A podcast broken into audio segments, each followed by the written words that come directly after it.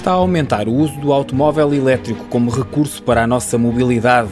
Contudo, estará o planeamento deste crescimento a ser tido em conta? Há postos de carregamento em número suficiente nas localidades, mas também em áreas de serviço para que estejam asseguradas as longas distâncias? Um estudo da DECO, divulgado esta segunda-feira, 10 de maio, sobre mobilidade elétrica, revela que há falta de postos de carregamento na rede pública portuguesa e que as distâncias entre postos de carregamento continuam a ser demasiado longas.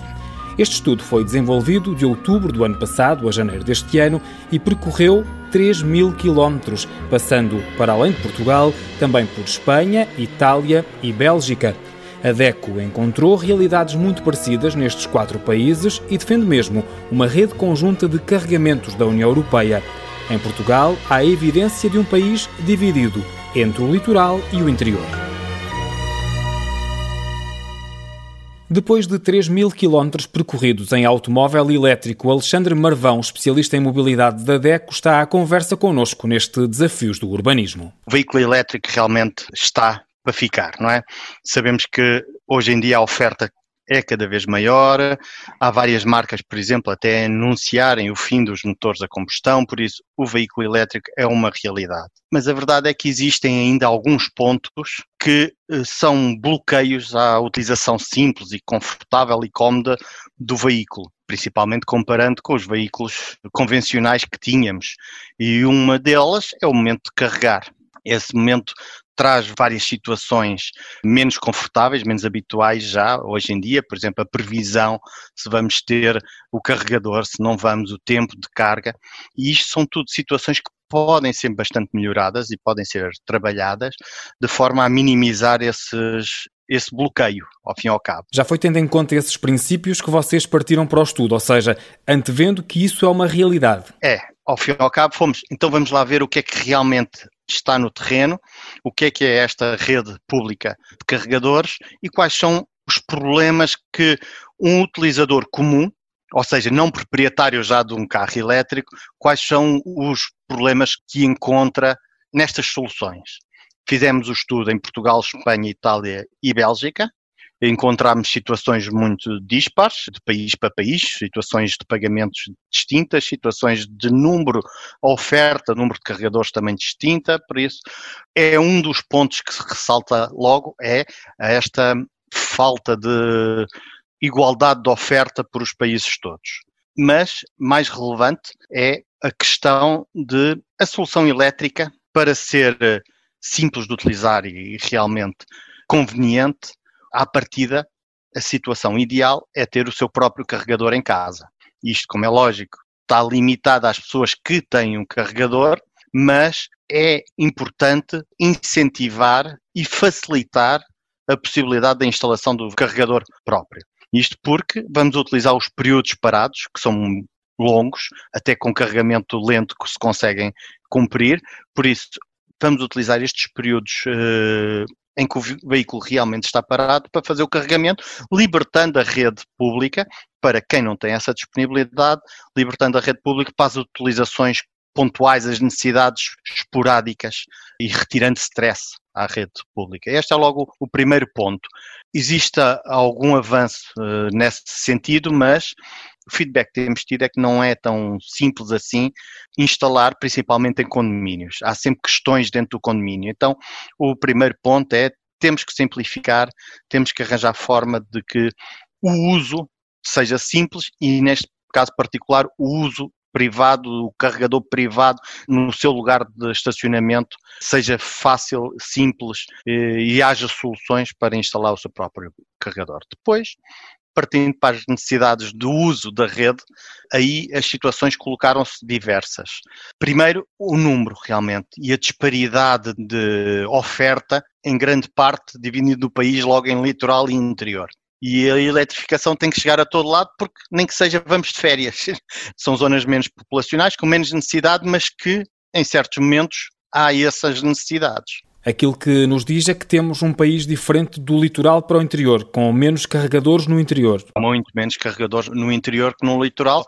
Eh, por exemplo, nós fizemos o percurso pelo litoral norte e depois o Alentejo interior até o Algarve. E realmente foi isso que constatámos, zonas do Alentejo onde percorre mais de 50 km para chegar ao próximo carregador, sendo que a maior parte das vezes é um só carregador e de velocidades mais baixas. Ou seja, se chegarmos lá e o carregador não tiver a funcionar ou estiver ocupado, a probabilidade de levarmos imenso tempo ou termos que ir para a solução seguinte é muito grande.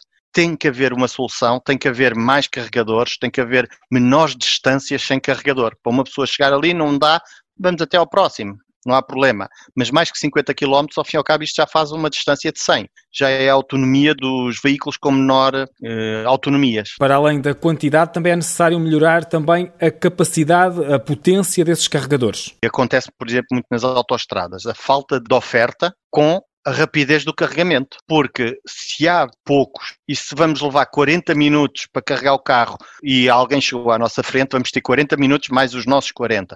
Por isso, se conseguirmos reduzir isto a um carregamento ultra rápido, por exemplo, nas autoestradas, estamos a falar de 5, 10 minutos. Já não é inconveniente, espera-se. Por isso, há aqui um jogo que, por um lado, é garantir que há oferta, por outro, é garantir a rapidez de carregamento para se conseguir colmatar ou poupar na necessidade da oferta. Depois há também a questão do pagamento que não é uniforme. Aí Portugal está favorecido com esta solução que foi encontrada da Mobie. Nós, em Portugal, contratamos o fornecedor de eletricidade que nos dá jeito, de nossa conveniência, e depois aquele cartão funciona em todo o carregador, independentemente da marca ou do operador. Isto é uma solução realmente ideal nesta perspectiva.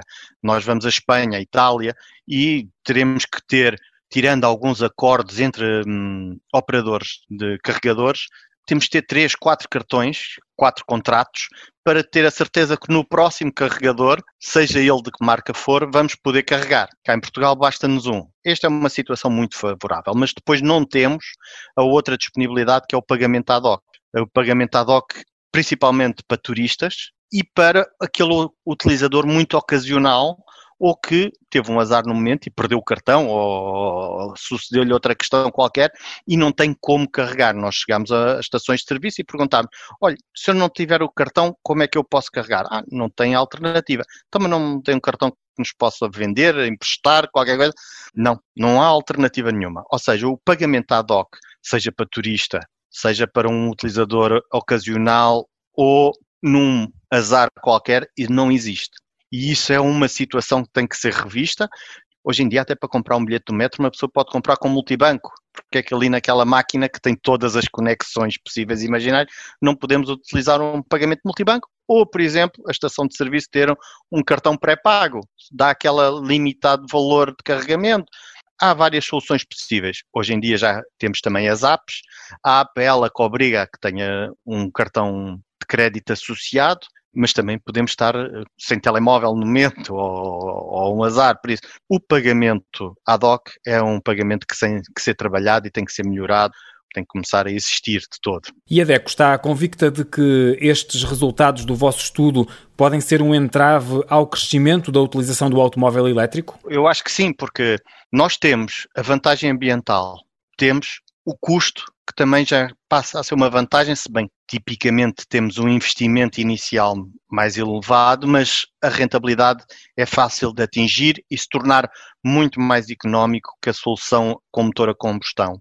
Falta aqui eliminar alguns bloqueios, algumas faltas de simplicidade de utilização ou alterações de comportamento nos modos de utilização que tornem isto uma solução perfeitamente viável como a que tínhamos, ao fim e ao cabo.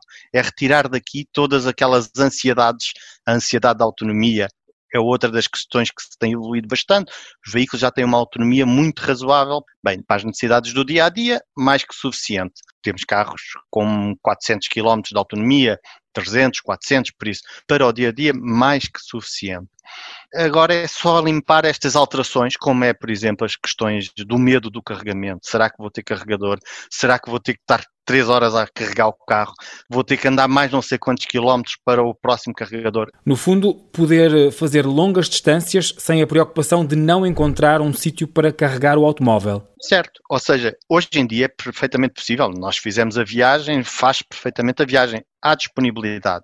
Agora, requerem ainda algum estudo em casa prévio de análise de, bem, vou para aquela zona, não há carregador ali, mas uh, eu mais ou menos gasto tanto até ali, depois carrego no outro. Há um planeamento que não estamos habituados a fazer. Hoje metemos no carro e vamos, e há bombas de gasolina em todo lado. Por isso, há um planeamento que é preciso. É limpar todos estes constrangimentos de forma a que a utilização seja tão simples como é o veículo a combustão, mesmo que tenhamos, em vez de estar os 5 minutos a pôr combustível, estejamos 10, 15 minutos a carregar, também não há questão nenhuma, não, já não são esses valores que vão influenciar e que conseguimos perfeitamente com tecnologia que já existe, carregadores ultra rápidos que já disponibilizam essas funcionalidades. Destes países que vocês percorreram, Portugal, Espanha, Itália, Bélgica, houve algum que vos tenha parecido mais avançado nestas questões? Eh, não. Há soluções eh, melhores num lado, no outro. Na Bélgica havia já diversos postos de carregamento e já alguns postos de carregamento ultra rápidos, algo que está a começar a suceder cá em Portugal, uh, Espanha com muito menor quantidade, Itália, por exemplo, com autoestradas sem carregadores de todo. Andamos aqui a várias velocidades, cada país anda à sua velocidade.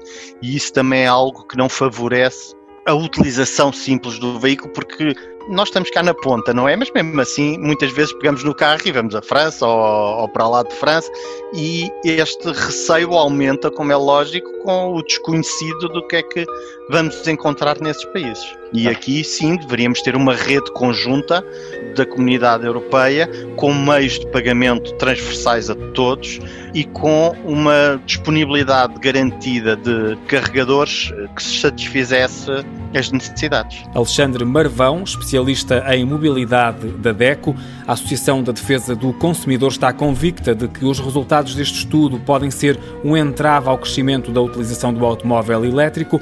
A realidade observada pelos investigadores leva a DECO a apelar à criação de uma rede de carregamento conjunta da União Europeia.